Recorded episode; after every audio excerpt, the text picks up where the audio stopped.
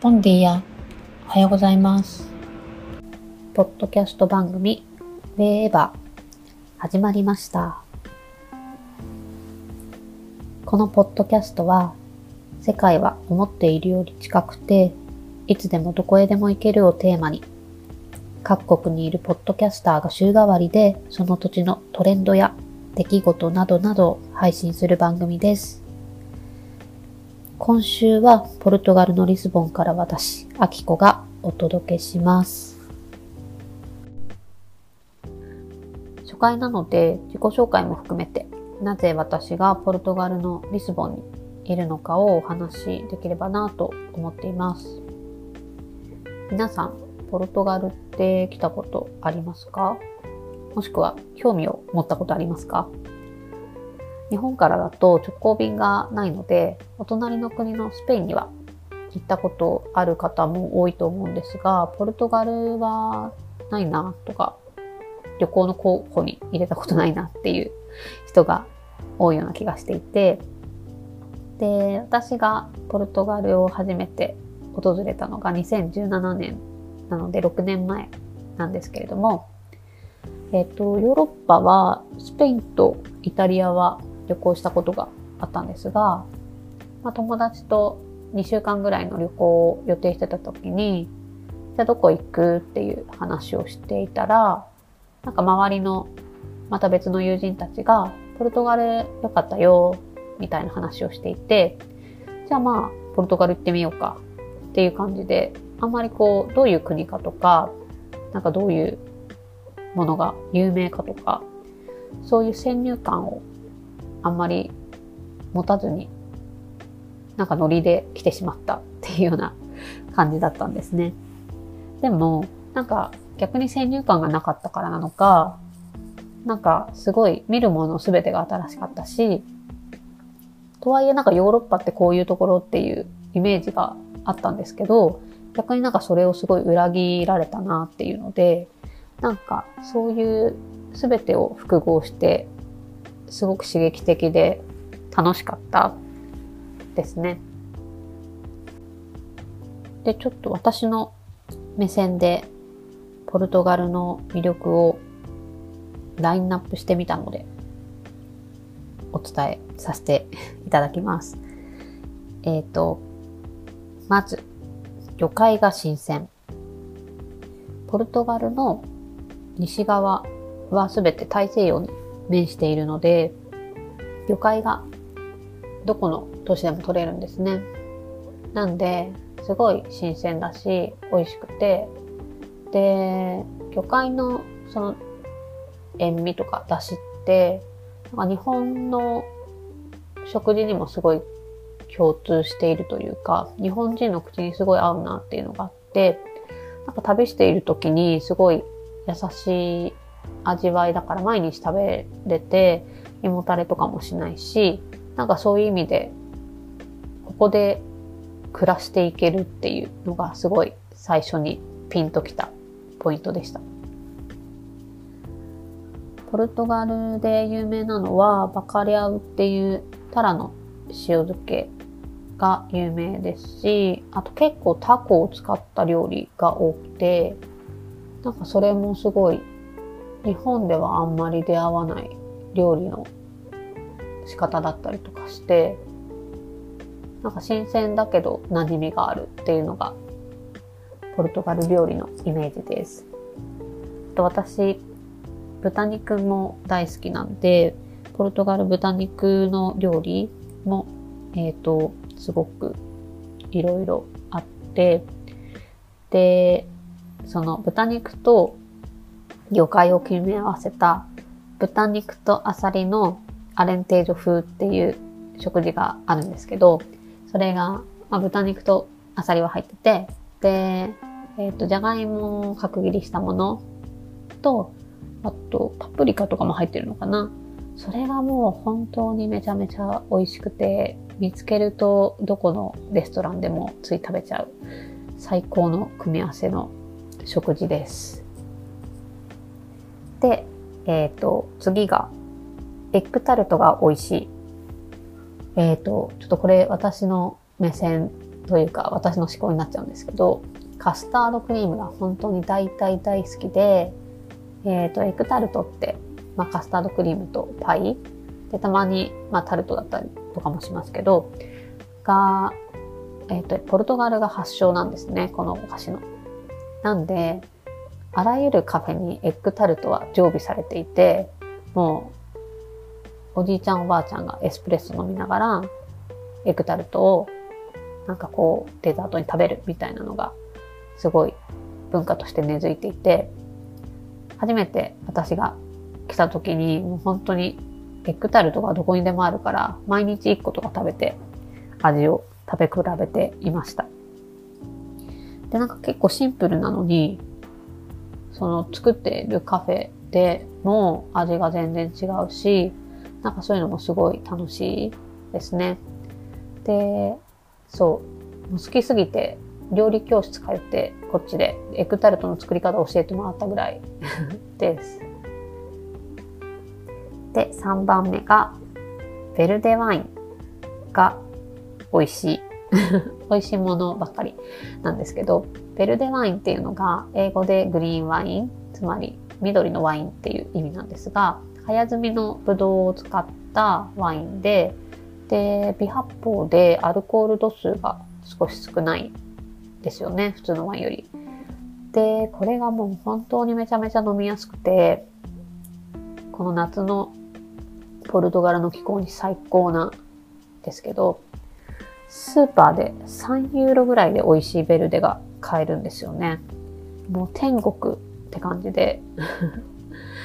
で、そう、このワインの存在もこっちに来るまで知らなかったので、なんか、ポルトガルに来たら本当にベルデワイン買って家で飲むみたいなのが、このポルトガル滞在の時のなんかルールじゃないですけど、やってることです。日本でも意外とスーパーとかに置いていたりするんで、ちょっと見かけたらぜひ皆さん試してみてもらいたいワインの一つです。で、ご飯続きでちょっと恐縮ではあるんですが、あの、香辛料やハーブが食事に使われていて、で、あんまりこう、ハーブなんかパクチーとかってヨーロッパの料理で使われてるイメージがあまりなかったんですが、ポルトガルは大航海時代にインドと国交があったりしたことも影響するのか、香辛料とかハーブがすごく豊富で、で、いろんな料理にパクチーが添えられていたりして、なんかそれもすごい、なんだろう、意外で、パクチー私大好きなんで、それもすごいご飯を食べる楽しみの一つになりました。で、次が、ヨーロッパの中では比較的物価が安いなーっていう印象があります。なんか、ご飯屋さんとかも、まあ、ちょっと今、円安もあるし、ちょっと数年前よりは物価高になってるなって印象はありますけど、まあなんか日本と同じぐらいな感覚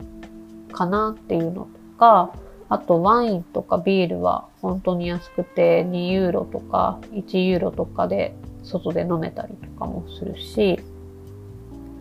なんかそういう意味でも暮らしやすいし過ごしやすい価格帯だなっていうのもありがたいですよね。で、えー、あと、これもちょっと個人的な思考になっちゃうんですが、川が近い。あの、リスボンとかポルトは川が近くに流れてて、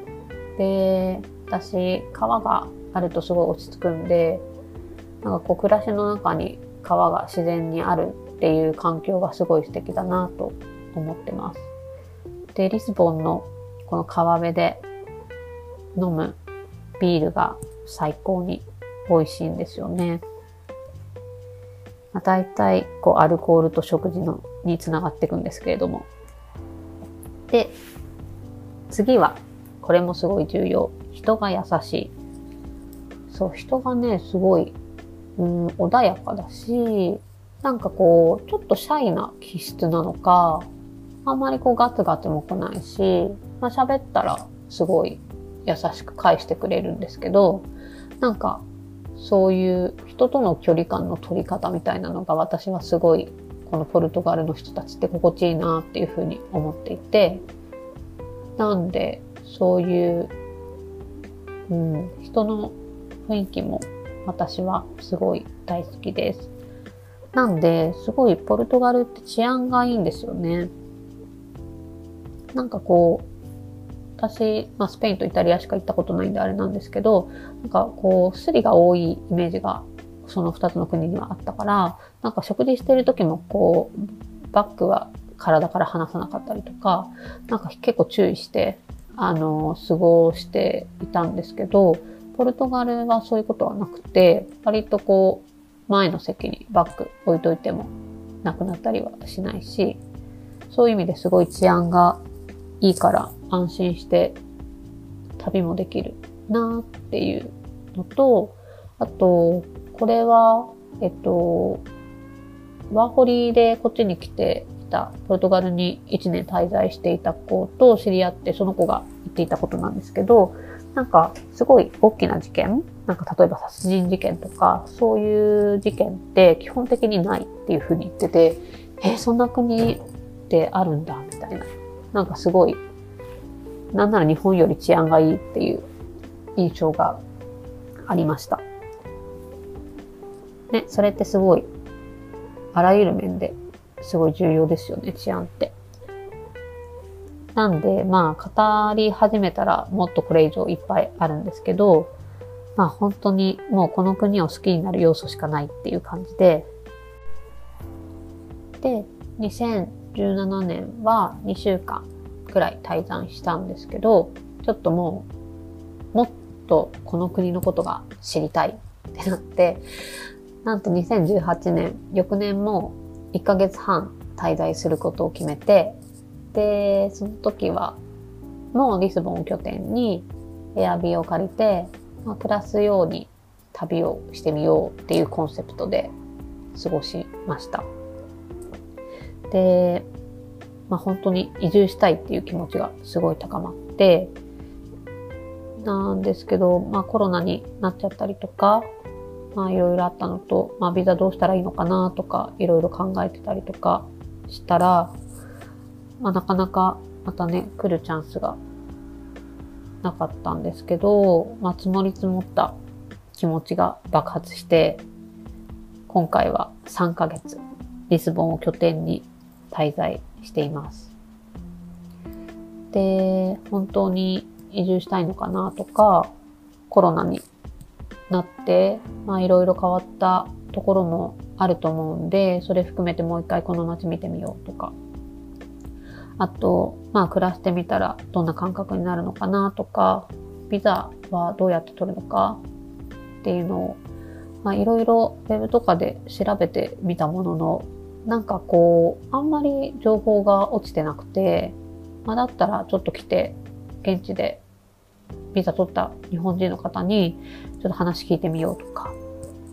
あとまあ住むならどの地区がいいかなとか、そういうことをちょっといろいろ今リサーチしている最中です。で、まあ実際に今回滞在してみて、まあ本当になんか暮らすのにすごくいい場所だなっていうふうに感じていて、まあ、本当にまだね、一面しか見れてないとは思うんですけど、なんかこう自分がこの街に馴染んでいるなとか、なんか一定気も心地がいいなとか、なんかそういう気持ちってすごい大事だなって感じているんで、なんかそういう意味でやっぱり移住していきたいなっていうふうに思っているんで、ちょっと今、ビザもろもろを見ていますが、まあ、物価はさっきもお伝えしたんですけど、円安とかウクライナの情勢もあって、前回来た時より割高感はちょっとあるんですけど、まあ、それでもヨーロッパの他の国のよりは安いし、まあ日本と食事代とかはトントンぐらいかなとか、まああとすごい安いものもあるし、まあ高いものもあるしっていうので、それってまあどこの国も一緒なんじゃないかなっていうふうに感じてます。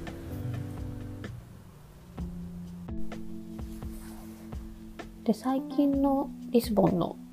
話をちょっとできればなと思ってるんですけど、まあ今、夏です。夏真っ盛り。日中めちゃめちゃ暑いです。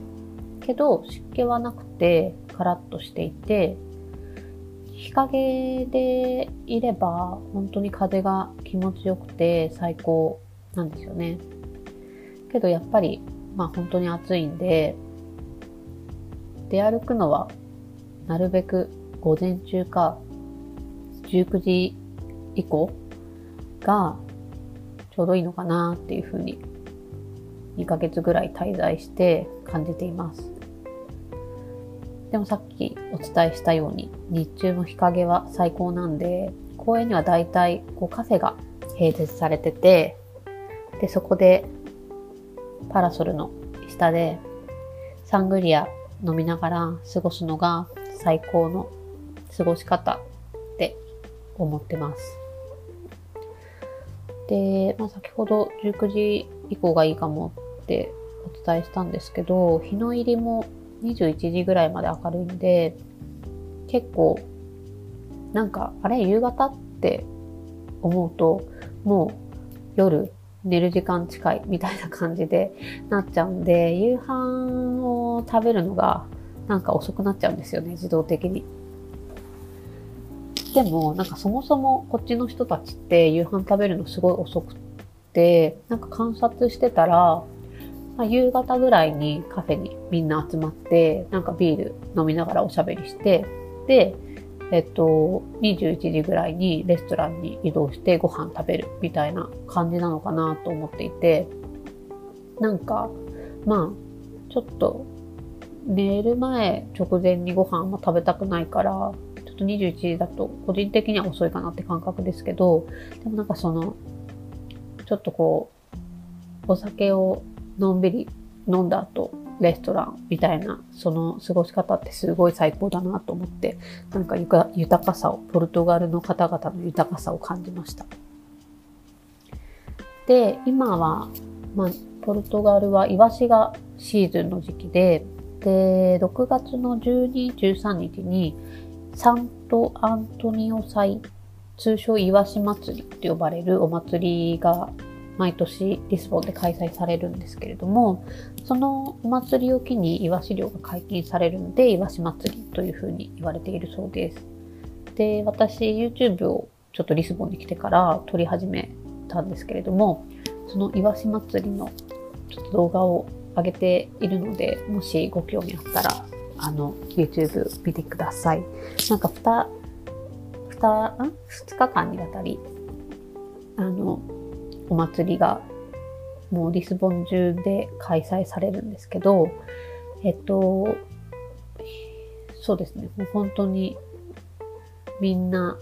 飲めや歌えやイワシ食べやみたいな感じで超ハッピーで、で、えっと、夜中にパレードが行われて、それがめちゃめちゃこう盛り上がるらしいんですが、ちょっと私 YouTube 撮りたいなと思って張り切って早い時間からいろいろ動き回ってたら、もう9時ぐらいにはめっちゃ疲れちゃって、で、一回家帰ってからまた戻ってこようと思ったら、まあ、まんまともうちょっともう起き上がれないみたいな感じになって、目が覚めたら朝みたいな感じになってしまったんですが、まあ、それでもすごい、あの、楽しいお祭りでした。なんで今、レストランにはだいたいサーディーニャイワシって意味なんですけど、のグリルが置いてあります。もう本当に魚が最高に美味しいんです。で、気温はだいたい今26から35度ぐらいの間で、日が落ちると19度ぐらいになるんで、夜は少し涼しいから羽織が必要なくらいかなっていうような気温感です。まあ、総じて言うと、すごく過ごしやすい。なんで、ちょっと皆さんもしポルトガルへの旅行を予定しておりましたら、この日差しが気持ちいいこの時期をおすすめぜひしたいです。ビーチとかもね、結構リスボン近郊にいろいろあるんで、この旅ではまだ行けてないんですけど、ちょっと海にも行ったりとかしたいなと思っておりますので、ちょっと次回の配信の時までに、なんかそんな話ができるといいなと思っています。という感じで、